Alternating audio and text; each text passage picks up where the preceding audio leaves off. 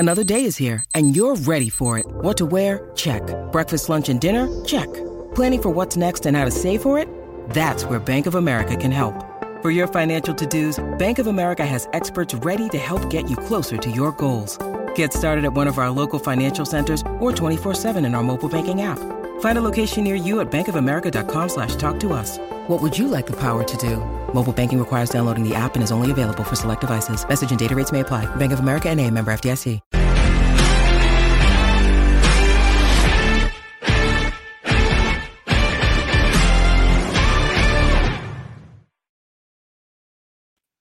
Hello, welcome to Forest Focus as we head into FA Cup third round weekend. We'll look ahead to Nottingham Forest versus Blackpool at the City Ground, weather permitting, on Sunday. And we'll also discuss the latest Reds news in the company of, first of all, Reds fan Michael Temple. Temps, Happy New Year. How are you?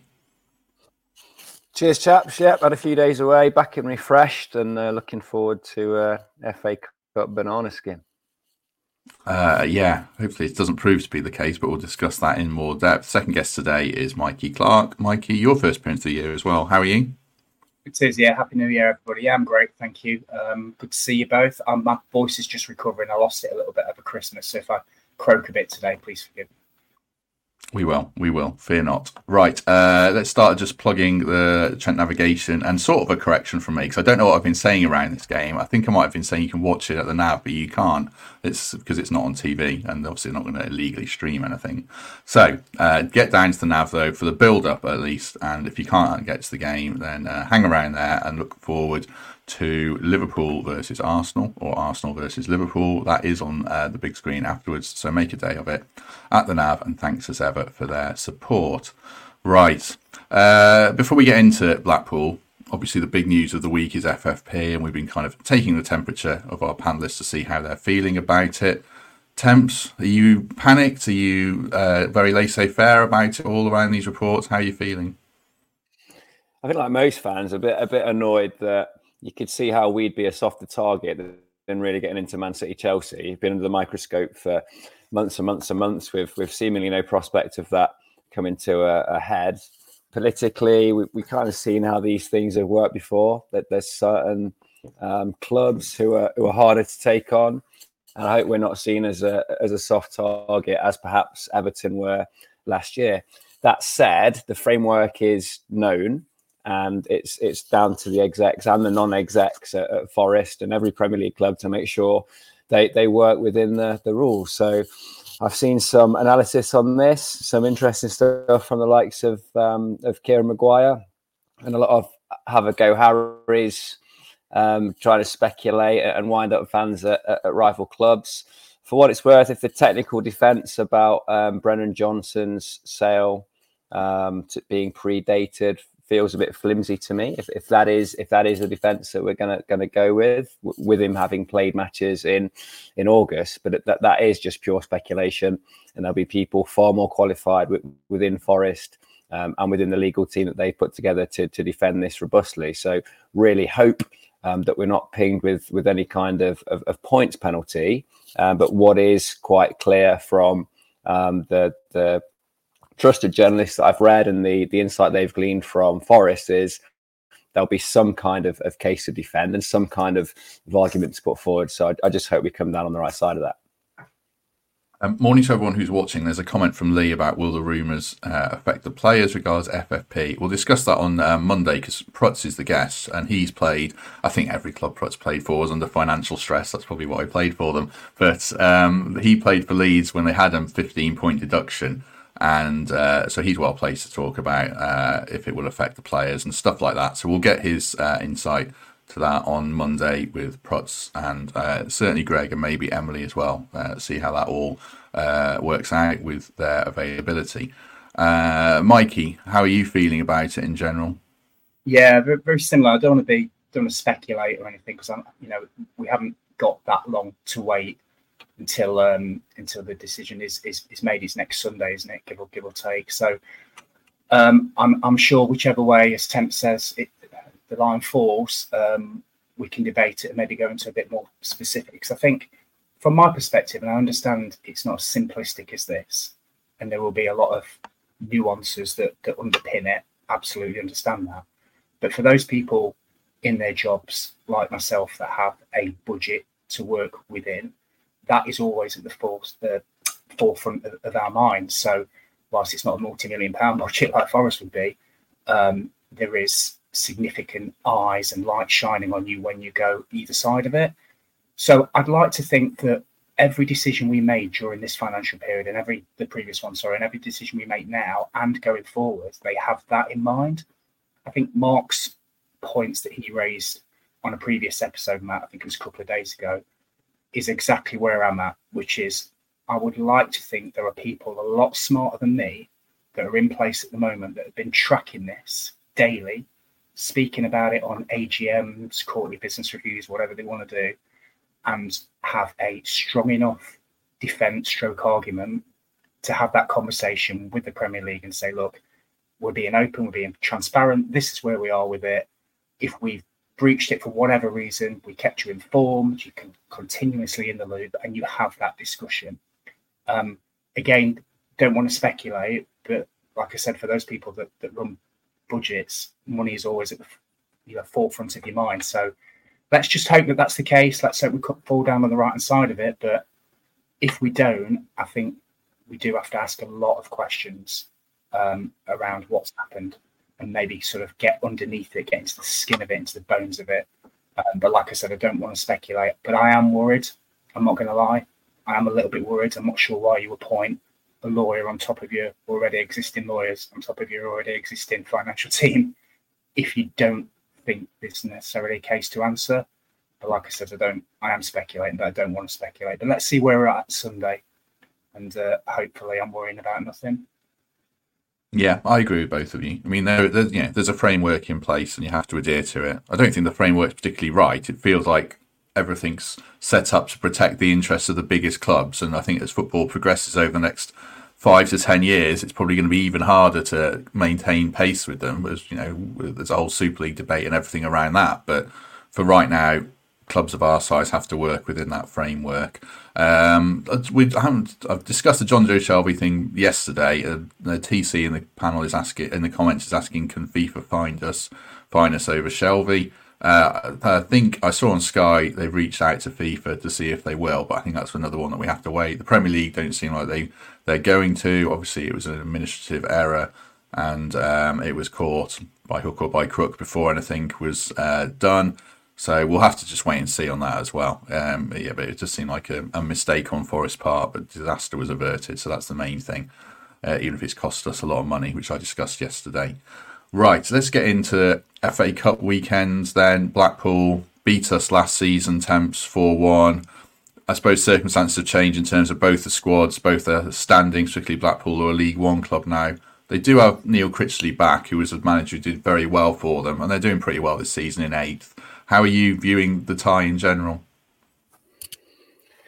Pretty relaxed about it, to be honest, Matthew. I think with Forest and the squad we've got at the minute, there isn't a massive amount of difference, is there, between the quality of the player at the top of the depth chart and the player at the bottom. So when we rotate, we're not making massive changes to the strength of the side. I'd trust all of the players in the Premier League 25 to come into that side and do what they need to do against a team who are 8th in League One, 4 points off the playoffs. So we're not playing top class opposition. They need to be respected, but whatever changes we make won't weaken us for a game of this nature. And just one final point on the FFP thing. I think it does demonstrate with the amount of players that we're funding in transfer fees and wages who aren't anywhere near our Premier League side.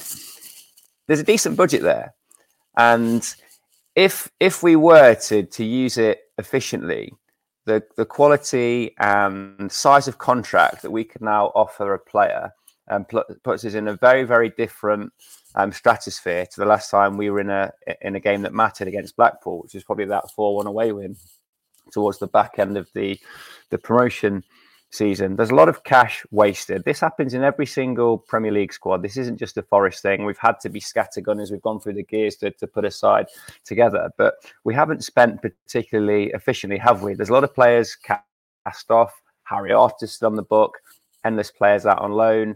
a few in the bomb squad. What I want to see really now, and I think what where Nuno is getting to is a smaller squad of players who are all of value to him. And in not having that wasted cash elsewhere in the car park, he can focus it and get the money on the pitch, I suppose, is what I'm saying, really. Because if you did that, if you were generally paying 23, 24 top-class Premier League professional footballers, you could stand weekly wages for a goal scorer of 160, 170k quite comfortably. There's a lot of cash wasted. We have to trim it down. Irrespective of FFP, I do see the sense now of getting to a level of spend where it is quality over quantity, a smaller core, less frustrated players, less need to loan 7 or 8 out, less need to write off contracts or carry someone like Harry Arter, who annoys me every time I say his name. And I just hope this transfer window is the start of his getting to somewhere like that. But yeah, first and foremost, to answer your question, I think we'll beat Blackpool quite comfortably. Yeah, I mean, this is a point made in the comments actually before you, while you were talking, I think, Temps, and I think it's spot on about wasting money. Money on the pitch is a good phrase because we have seen so much of players, you know, coming in, playing a few games, disappearing. Obviously, Shelby, Emmanuel Dennis for a season, Wayne Hennessy is now fourth choice keeper. I don't even know. You know, we've got a lot of players on decent money that could be put to much better use, and I hope that's reviewed as we go on. I'll put this comment from Chris Botherway, Temps, because he's basically your best mate, isn't he? And he does sum it up well. You know, articles and podcasts can't really comprehend the amount of grey areas around FFP. Let's trust the club. That is true. I would certainly never profess to be an FFP expert. We are very much in a holding pattern till we hear, you know, the verdict of the Premier League on us and every other Premier League club who have their accounts scrutinised in their massive depth, no doubt. Mikey, how are you feeling about the tie and anything you want to add around what Temp said there? No, I agree with that. I was nodding along. I think he's bang on. In terms of the tie, I think we're just a very different beast than we were this time last time we played Blackpool. You know, we were trying to find our feet. I think Cooper made 10 or 11 changes that game, and we looked like we made 10 or 11 changes. But I think even if we make 10 or 11 this game, like Temp says, there's not a great deal of difference between what many would consider to be our starting 11 in comparison to the 11 that's going to go on the pitch. So, I expect a similar level of performance, and that should be good enough to be a League One side, if with all due respect. So, and we owe them one. And to be honest, I've still not forgiven them for beating us in the playoffs. So, yeah, I've got a long memory. I'm going down. If I see DJ Campbell on the terraces, I'm going to be very wound up, Mikey. That will trigger me as well. I still can't get over their celebrations. Anyway, I'm very bitter. So it would be really, really nice that if, you know, the players that have maybe struggled for minutes and the ones that want to really impress Nuno, and some of them that maybe were thinking they were out the door in January, this is a good opportunity for them to get on the pitch, show what they're all about. And I just think whatever team we put out, it should be enough to comfortably beat Blackpool, like I said, with all due respect. They do have Jordan Rhodes up front. Is he still there? Because he always scores against us, doesn't he? So that worries me a little bit, but that's just my historical memory kicking in. But no, I'm really, really confident. Like I said, I'm going down there. We're going to make a day of it. And by all accounts, there's a good crowd. A lot of tickets been sold as well, which is good because you see some of these FA Cup ties and the stadiums are half empty. You wonder what's going off. I don't think that's going to be the case on Sunday. So well done to the fans and let's hope we continue this good momentum because it is about momentum. You know, we've won Premier League games back to back. Blimey, when was the last time we did that? Somebody needs to tell me.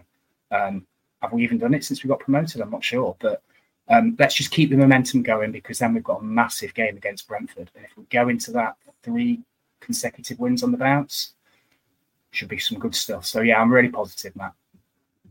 I feel pretty confident as well. I mean, if it was away, then you always have that kind of worry about, you know, will some of the, you know, players not fancy in a hostile home crowd, a dodgy pitch and all that. But because we're at home, I'd be very disappointed if we lost the tie, certainly. Did you want to come in there, Temps? No, carry on, Skipper. Oh, good. That's when you unmute yourself, I thought there's normally a sign that people want to come in. Greg sits there with his hand over the mute button sometimes, so I can see when he's itching to come in. Right, let's start talking of teams and let's put up our lineups. Very difficult to predict, obviously, but there is some consistency around what we've picked, particularly in terms of shape. Temps replied to the WhatsApp first, so I'll put Temps's up. And I'll read it out as ever for the benefit of people who are listening, not watching. Vlachodimos in goal coming in for Turner. Back for Williams, Worrell, Felipe, Toffolo. Mangala and Yates in midfield, with Gibbs-White in behind Wood, Dominguez and Hudson-Odoi in support. And 1.4 Temps mentions it. Mikey was asking about Mangala and because he got his fifth yellow. But the clock's reset on that now. After 90, when you play your 20th Premier League game, it goes back to zero. And I don't think it counts from competition to competition in terms of yellows. It's only red. So he wouldn't have been suspended for this game anyway. Right, Temps, talk us through this. Tell me if I've made any horrendous inaccuracies like Dominguez playing well out and wide and stuff like that. What's your thinking here? Far from it. I think you've raised your game, Matthew, both on accuracy and the quality of your graphics in recent weeks, and it hasn't gone unnoticed. I've changed the keeper just because Turner's having a crisis of confidence, isn't he? I don't like watching a player struggle. I think he did struggle against Man United, and then Garth Crooks went and put him in his team of the week, ostensibly for some decent saves. And in that game, if we're being fair to Turner, he was okay with his hands, but he was terrible with his feet. He was still running around the ball. And he was putting it into the stands on both sides. So the Vlachodimos will have sat there watching that, knowing he's going to get his opportunity to come in and press. So this is it. I've rotated the centre halves, given that Niakate and Murillo feel inked in to start for me when they're fit and available. But as we prepare for AFCON, we need to see what's further down the depth chart. So Felipe and Worrell get a go. Nico and Toff have done okay in recent weeks, done very, very little wrong. So I think they thoroughly deserve their spots at fullback. They'll have chances to attack, to join the attacks and to get crosses off a width down the flanks. Really strong central midfield three. I think this reinforces the point Mikey and I were making about having this depth of players of a certain quality who certainly don't weaken the side when they come in. I'm keeping Gibbs-White in the 10 spot because I think that's Nuno's mission now, to build the team around him, to get the best out of him, as we have in the past couple of weeks. Mangala needs some minutes and Yates has been unbelievable. Ilanga's rested for Callum Hudson-Odoi. We've all seen the version of left wing that Nico Dominguez plays. He actually tucks in and becomes a fourth centre mid when not needed and really leads that press. Turning over the ball high in this game will give us a lot of opportunities. It could easily be Origi that starts, but I've stuck Chris Wood in because I'd like to get this one done and dusted first half and then introduce boys from the bench as early as we can. So that's my general thinking with this side. I took the graphic down quite early there. Someone told me I leave it up too long, and then I thought I saw a bit of panic in your eyes that you'd forgotten who your team was. So I'll put it back up again quickly and ask you about a couple of players. I suppose Felipe's a bit of a concern injury-wise. I mean, who else have we got there? Omar Bamadeli's in our other teams, so I guess he'd be the obvious one. I mean, could you bring Scott McKenna in from the cold, even though it looks like he's likely leaving? It does show we're very short at centre-half suddenly, aren't we?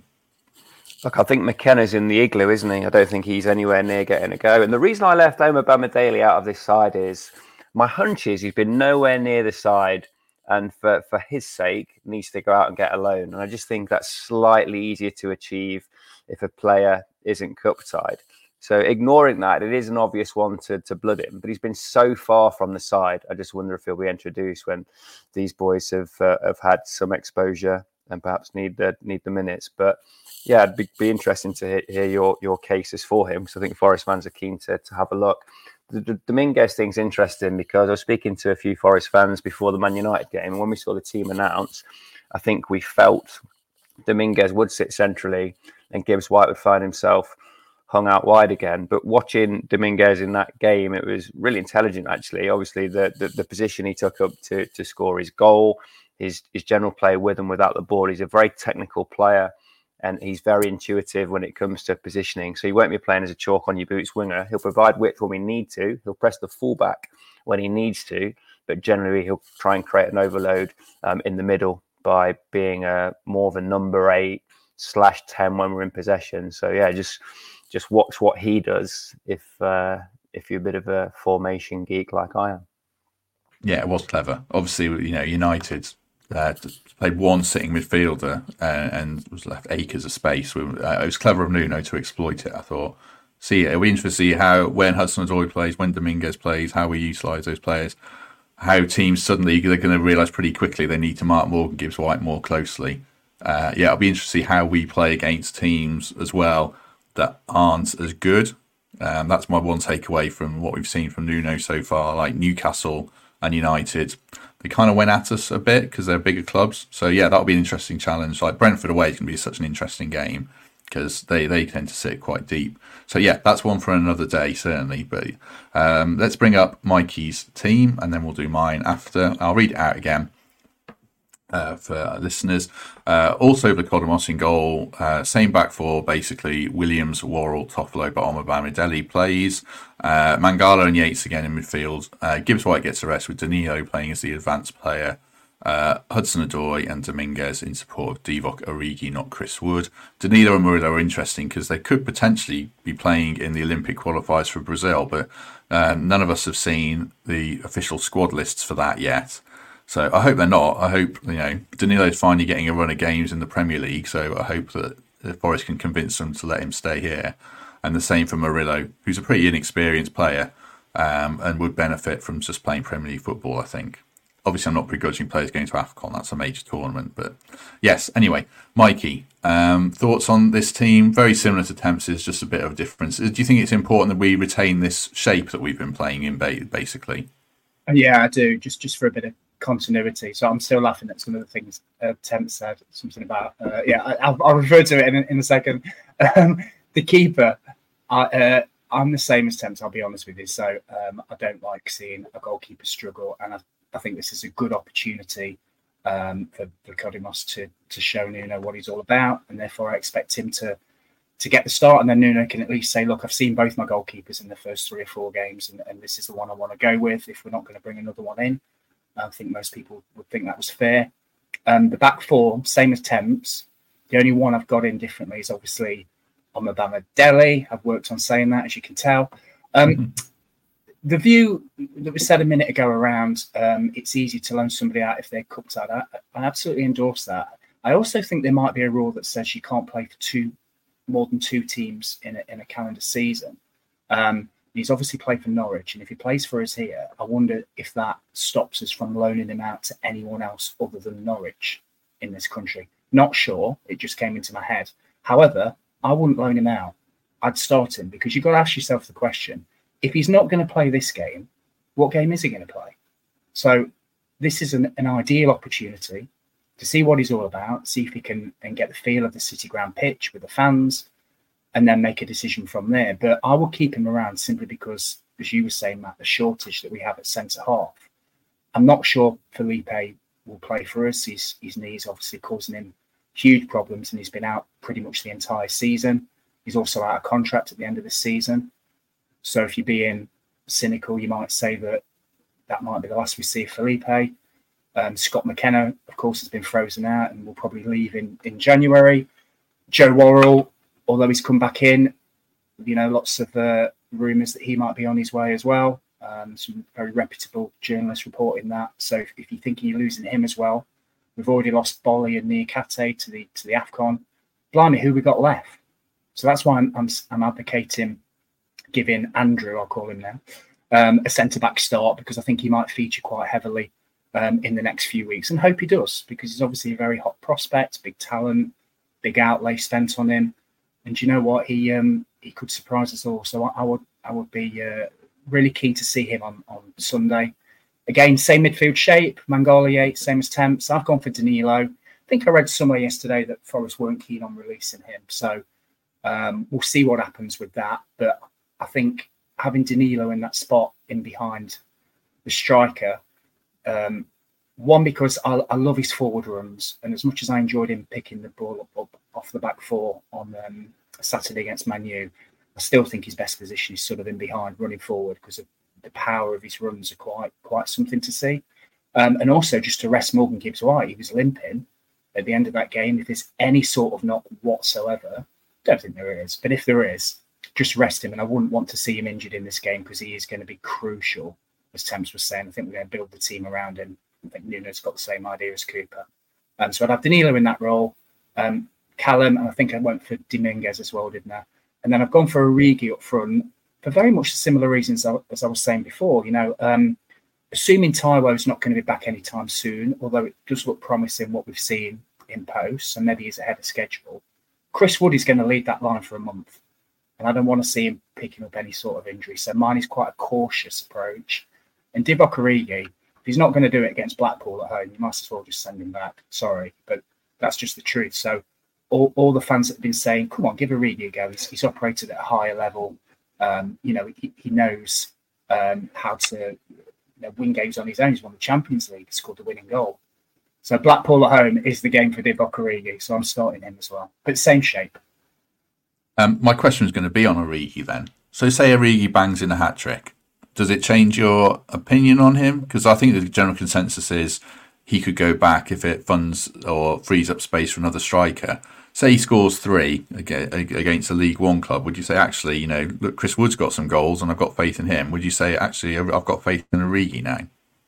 I wouldn't start him regardless at Brentford, to be honest, because I think that's the type of game where you need a bit of experience. Chris Wood is going to be crucial there, and he's played really well as Chris, so I think he deserves to keep his shirt. However, it's more around is Origi going to feature in the second half of the season?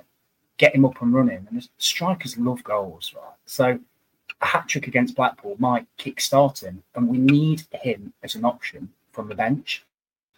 So I think great opportunity for him, but I don't think. Sound really harsh, but I don't think whatever he does is going to start at Brentford. But I do think he could feature based on his performance that we see on Sunday, as in for the rest of the season. Otherwise, I think they're going to send him back.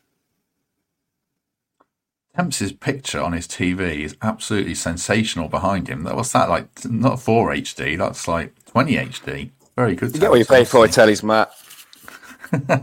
Yeah, well, it's better than mine, so yeah, you're probably right. Yeah. Right, let's put up my team then. Again, very similar to the other lads, but a couple of, I think there's one change certainly. Temps praised my graphics. This is actually horrifically cropped, as was Mikey, so I don't know what's happened there. Vlachodimos in goal, and then the same back four as Mikey. Williams, Worrell, easier to say. Omar Bamadeli and Toffolo, Mangala and Yates in midfield. I put Aguilera in. Behind the striker to have a look at him. I think I saw him, was it in the Blackpool Burnley Cup game? And he looked quite bright and he had a decent pre-season. He's obviously a young, talented player. So I'd like to have a look at him. Hudson-Odoi and Dominguez as well. Give Elanga a rest. And then Origi for the same reasons as Mikey. It would be a disaster if Chris Wood got a hamstring injury or tweaked his knee in a game where he doesn't really need to play. And I don't think we've got any young striker on the bench that's ready to come in. So, and I don't think we need to play academy players necessarily. Put a couple on the bench, but Aguilera is as close as I would come to, drastic non-Premier League changes. And I'd like to have a look at Omar Bamadeli as well, subject to the rules that Mikey mentioned about loan deals and if this would scupper him. Obviously, Nuno knows better than us about what would serve his development, but we do need to see him play some football in the second half of the season because at the moment he's arguably wasted 6 months of his career. So. Any thoughts on that, chaps? Would either of you like to see Aguilera? You saw him, Temps, in that cup game with me, didn't you? He looked all right. Yeah, cup game and a couple of friendlies as well. He's tidy, but I think he's one of those. You're better off out the side than in sometimes, aren't you? Because the consistency that's required to be a standout number 10 at this level is a long way away from him at the minute. What I'd ask you, Matt, is do we think Hudson-Odoi could be key in this game if Blackpool play 3 at the back, as they have done in recent weeks with 3 centre-halves who are big and perhaps a bit less mobile? Could this be an opportunity for him to show what he can be when he's the figurehead? Yeah, good point. Poor old Hudson-Odoi having to put a statement out on his Instagram last night as well, which people might have seen. Yeah, that's a good point because he's a confidence player, isn't he? And if he can go out there and really tear it up, even if it's against the League One club, with all due respect to them, I think that would really serve him well. And we can see a lot from him second half of the season. I think we do need to buy a winger, as I've said on here. But if we can get Hudson-Odoi playing to the same level as Elanga and get Taiwo back and have Wood playing as he is and Gibbs-White playing as he is, then we've got a real promising attack there, which did not look the case a couple of weeks ago. We struggled to see where goals are coming from. And I argued that Elanga playing up front might be the best solution without Taiwo. Wrongly, you have to hold your hands up and say when you got it wrong. I didn't see Chris Wood playing like he had, even though I'm quite a fan of his. So, yeah, Hudson-Odoi could have a big role to play. And you're right about Aguilera, aren't you, around the levels, which is kind of why I'd like to have a look at him, just see if he can do something. And, you know, if he does, then great. If he doesn't, then maybe he probably does need a loan. But, yeah, some interest there. Anything else to add on the game, Mikey, or general thoughts on it? Is Mikey frozen? Just one thing. Oh, can you hear me okay? Yeah. Is that better? Sorry, my internet's being a bit dodgy. Just one thing to add. I'm always under the mindset that get the game won. So start as strong as you can or as strong as you can justify. And then if you're 2-3-0 up, you can then make the changes. So I wouldn't be adverse to seeing a few academy kids if there's some available. And I think starting somebody like Aguilera kind of makes sense. Just the one person, but I wouldn't make any sort of fundamental changes in that. So I think let's try and get ahead in the game, get the game won, and then if you want to see a couple of fresh faces, some of the younger kids, and it's a great opportunity to do so. But I would start strong as I've said, really. So here's my question, lads. Is anyone that comes in, are they just a placeholder to prevent injuries to key players? Or is there any realistic prospect of anyone come in from nowhere to force themselves into the side for a match like this? Yeah, one of them. Mikey sounds like he's reporting from an earthquake or something, disaster zone now. Your internet's got a bit dodgy, but hopefully it recovers. Probably just for Vlachodimos, isn't it? You know, if he comes in and has a competent game, then I think he'll have every chance of retaining the shirt, unless we sign a goalkeeper. No, I don't think so. Maybe centre half, because Niakate isn't going to play at Brentford. So there's an opportunity for someone to come in. Obviously, it's not going to be Willy Bolly. So if Joe Worrell plays well, you'd imagine it would be him. But if Omar Bamadeli does play and has an absolute blinder, and Forest are looking for a right-footed version of Murillo, and Omar Bamadeli is supposed to be that kind of footballer, then he could. But no, players like Aguilera and Origi aren't going to do it, are they? But I'd like to have a look... hang on, I'm just going to kick Mikey out at his request. Not because he hates us, but he wants to log back in and switch Wi-Fi, I think. Here we go. Sorry for that. Mangala's interesting, Temps, isn't he? Because I thought he'd flourish under Nuno, and I do think he will, but in these early games, he's been the one to miss out, which was a bit surprising. So it'd be nice to see him have a good game, wouldn't it? Yeah, I kind of get it. Cause if Nuno's given everyone a clean slate and he's thrown away the DVDs, as we said a couple of weeks ago, he picked him, didn't he? He played him against Bournemouth, and he was a little bit lightweight, and that's the first time I've seen Mangala physically bullied, give the ball away a little bit. Look, he just had a bad game, and he's probably entitled to that because he'd been very, very consistent throughout his entire time in the Forest side. So that's what I put that down to. He is one that can play his way back in. He is an all-round midfielder, and he should have so much time on the ball. He's comfortable with. Under pressure, he's comfortable in the duels, and I just think against League One opposition, his range of passing, his eye, his comfort on the ball could be quite telling. He's the one who has to bring poise, particularly if he's in there with Yates and a less experienced number 10 than Morgan Gibbs-White. I'll add Mikey back in. That's better, Mikey. I'll throw this question at you. Clifford asks about give Nuno Tavares a run out. I mean, actually, it wouldn't be at left back for me. If he did play, it would be in that Dominguez role, playing higher up the pitch as more of a winger.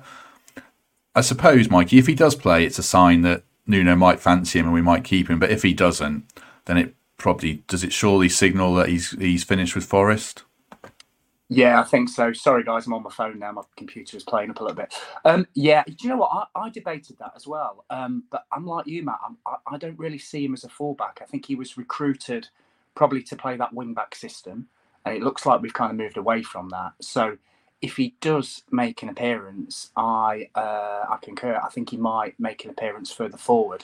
I think when he was in France, he played a more advanced role, didn't he? So... potentially, you know, you never say no to anything.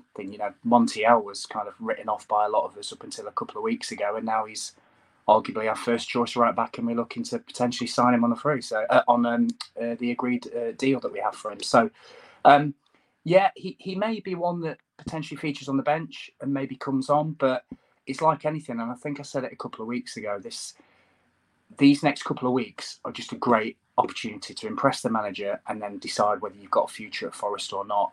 My gut feel is that we'll send him back, Tavares. However, I'm more than happy to be proved wrong. So if he starts in that team, puts in a great performance, then do you know what? He's another one that's taken the ball by the horns and might feature. But I can't see it personally, to be honest. I think he'll be one that's sent back and will free up a space and a bit of wages to maybe bring somebody else in. But we'll see.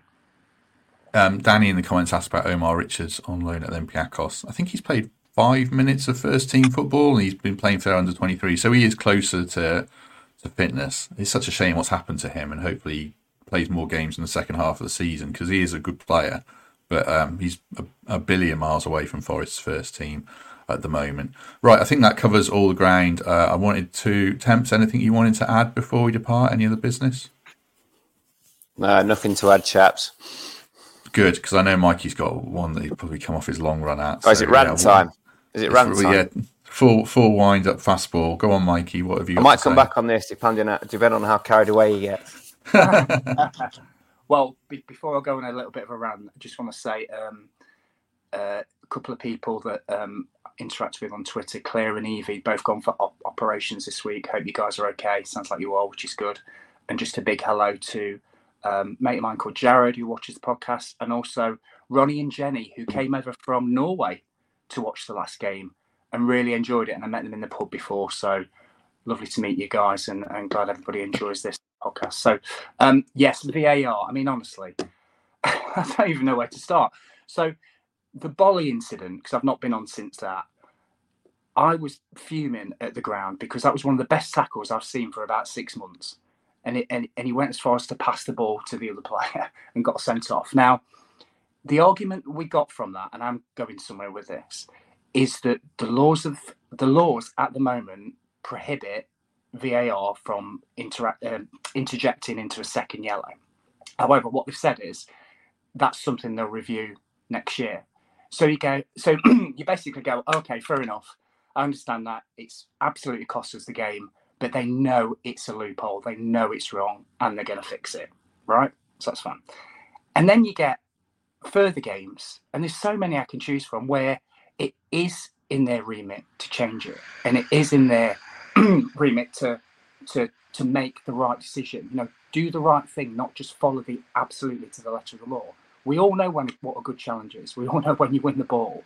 You know, if you slow anything down, every challenge is a red card. And we saw one last night with Everton. Honestly, you know, people use the phrase, the game's gone, right? But when I saw that, what on earth is going on? The guy wins the ball with the side of his foot. Yes, he studs her up, but every studs her up for like every challenge. You could slow anything down. And I just feel that we're getting into a situation where people pay their hard-earned money and a lot of money to go and watch Premier League football. And what they want to see is 11 versus 11, and whoever is the better team over 100 minutes wins the game. But what you're getting now is 11 versus 10, 9 versus 10, 10 versus 11, people being suspended for picking up yellow cards for nothing and red cards. And it's diminishing the enjoyment of the game. And don't get me started on things like the offsides. So you've got automatic offsides that are incorporated around the world. Yet for some reason, the Premier League... Again, they're going to look at it for next season. Don't use it. So you spend 3 or 4 minutes in the cold, shivering in the ground, waiting for them to get the protractors out and draw a line on a football pitch when the technology exists for them to do it in 10 seconds.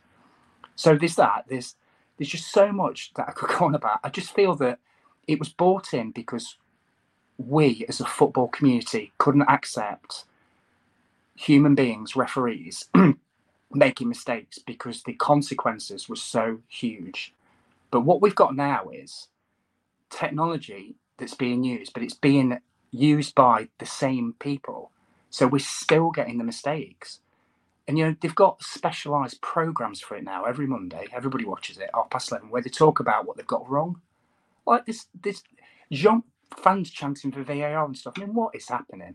I mean, honestly, I want to go to a football game where the best team wins, and you do get a bit of controversy, and that's fine, but you talk about it in the pub afterwards, and that's fine. And I might be a bit old school, and I get it. And I know, Temps, you're very much in the camp of There's 8 million cameras. Let's use them with the technology. I understand that. But until those people operating those cameras are giving us or recommending, should I say, decisions that are accurate and based on the fact that we've all played the game, it's not just, you know, slow something down, it looks horrible, therefore send him off. It's just not working, and it's diminishing everybody's enjoyment of the game. And I hope I'm not alone in this. And I'm sorry for the rant, but it's been winding me up for about a month now. And it just seems to be getting worse and worse and worse. And I've even got to the stage where I can't even celebrate a goal anymore, because you jump up and you hug whoever's next to you, some random person. And then your first bit inside your gut is, hold on, was he offside? Was he not offside? Did he touch the ball? I'm like, is this really what it's all about? I mean, honestly, if it was me, you know, I work in retail. This is where you go, product recall, get it off the shelves, get it bespoke so it works. And then when it does work, get it back in. I just feel it's product recall time. Honestly, that's where I'm at with it. I've had enough of it, and it's ruining the game. Temps, I should bring you in, because I don't know whether you agree. Well, in that case, were you responsible for that cheese that we were allowed to take back to Waitrose because it had something in it? Was that one of yours, was it? Was that one of your recalls? I like it. I think I listen to TalkSport every now and again, and there's someone rings in once a day basically just to shout, we won our game back, and has a 10-minute rant about VAR. Not dissimilar to what Mikey said. But the one clear and obvious thing to all of us is that that guy who sat with the 30 cameras should be able to interject in any situation where the mistake is clear and obvious. Forget this loophole for a second yellow card. Forget all of that. That's what he's there for. He's got the benefit of 25 cameras that the ref can't see, replays that the ref can't see until he's sent over to the monitor. So if it is a clear and obvious mistake, that's the positive. That's the potential for VAR to be universally accepted, I think, as something that's going to improve the game. But there's still an awful lot of subjectivity and far too many mistakes being made.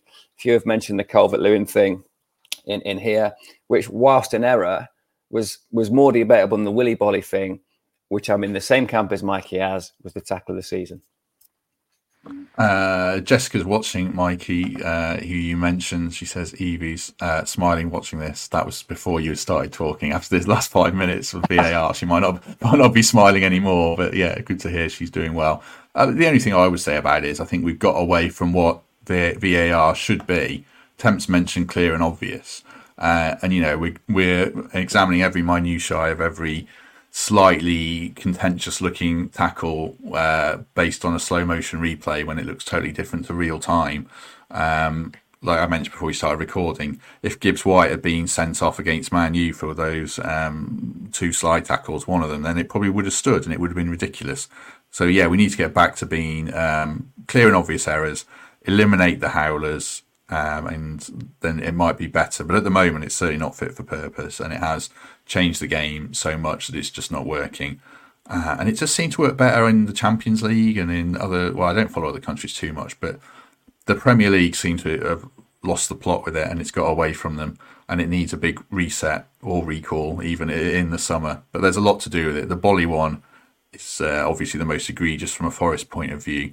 But we've had others this season. The Danilo penalty against Man U, where, you know, he allegedly fouled Rashford, and poor old Wolves and teams like that can probably write a book on VAR this season.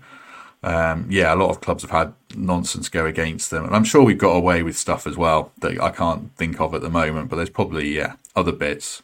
But it does need a big rethink in the summer. I mean, Howard Webb's come in and it was supposed to fix it, and it seems we've got a lot worse. Whether that's his fault or not, I don't know, but...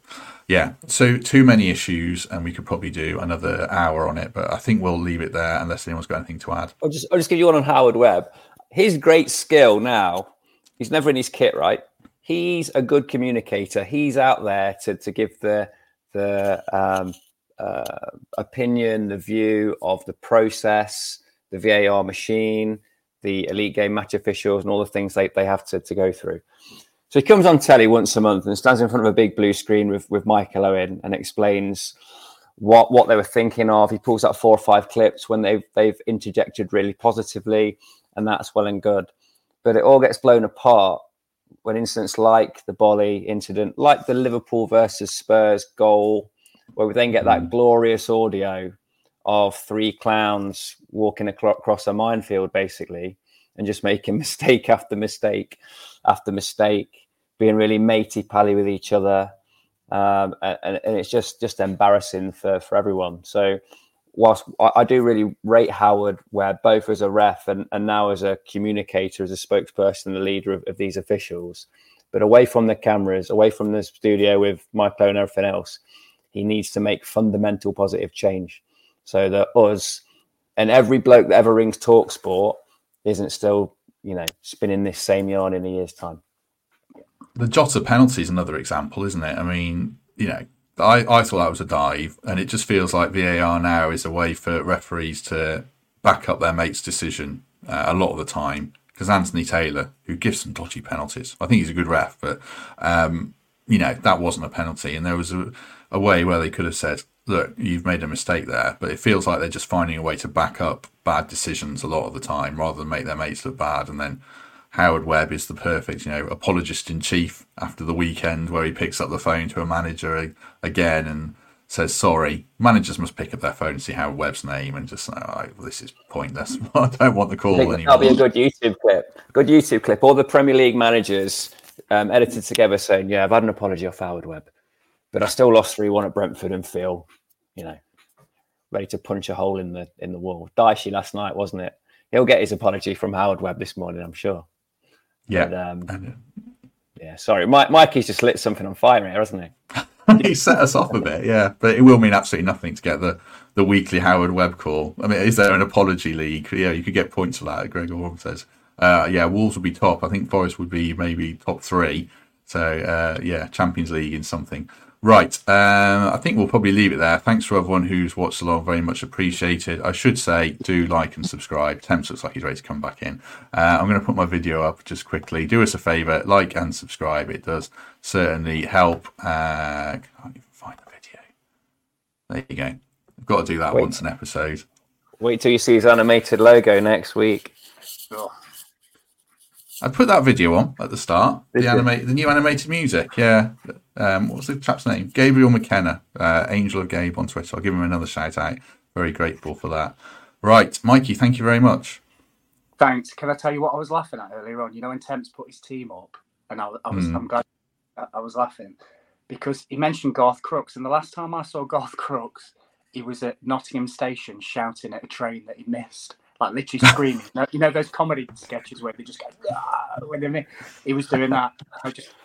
I just reminded and went on a laughing fit for half an hour, which is probably what caused my internet to go down because I was pressing buttons trying not to laugh. But yeah, anyway, so if everyone can imagine that was quite funny. I had to. Good. What we're going on now. I had to suppress laughter in the week. I took my son for an eye test at the optician's. See if he needed his glasses replacing, and the optician got him to read out the lines, and he got the first one right and they go smaller, and he got the second one, he got one wrong, and the fourth one he just went have a go at that. He went R, it's not an R, R, it's not an R, R. none of them were R's. He must be the only person who thinks all 4 letters on a line are going to be R's, but no. So I just stood there thinking about this little 7-year-old kid, thinking they were all R's for the whole time. Right, Temps, thank you very much. Very weird tangent there, sorry. Cheers, chaps. See you soon. We shall be back on Sunday after the game in the company of Temps, and Mark messaged me during this stream to say that he thinks he can do it as well. So Temps and Mark will join me at about 5:30 is the plan, so do join us for that. We'll discuss whatever happens against Blackpool, and we'll be back on Monday with Protz and Greg and maybe Emily as well. So thanks very much, everyone. Enjoy the game, and we shall see you soon.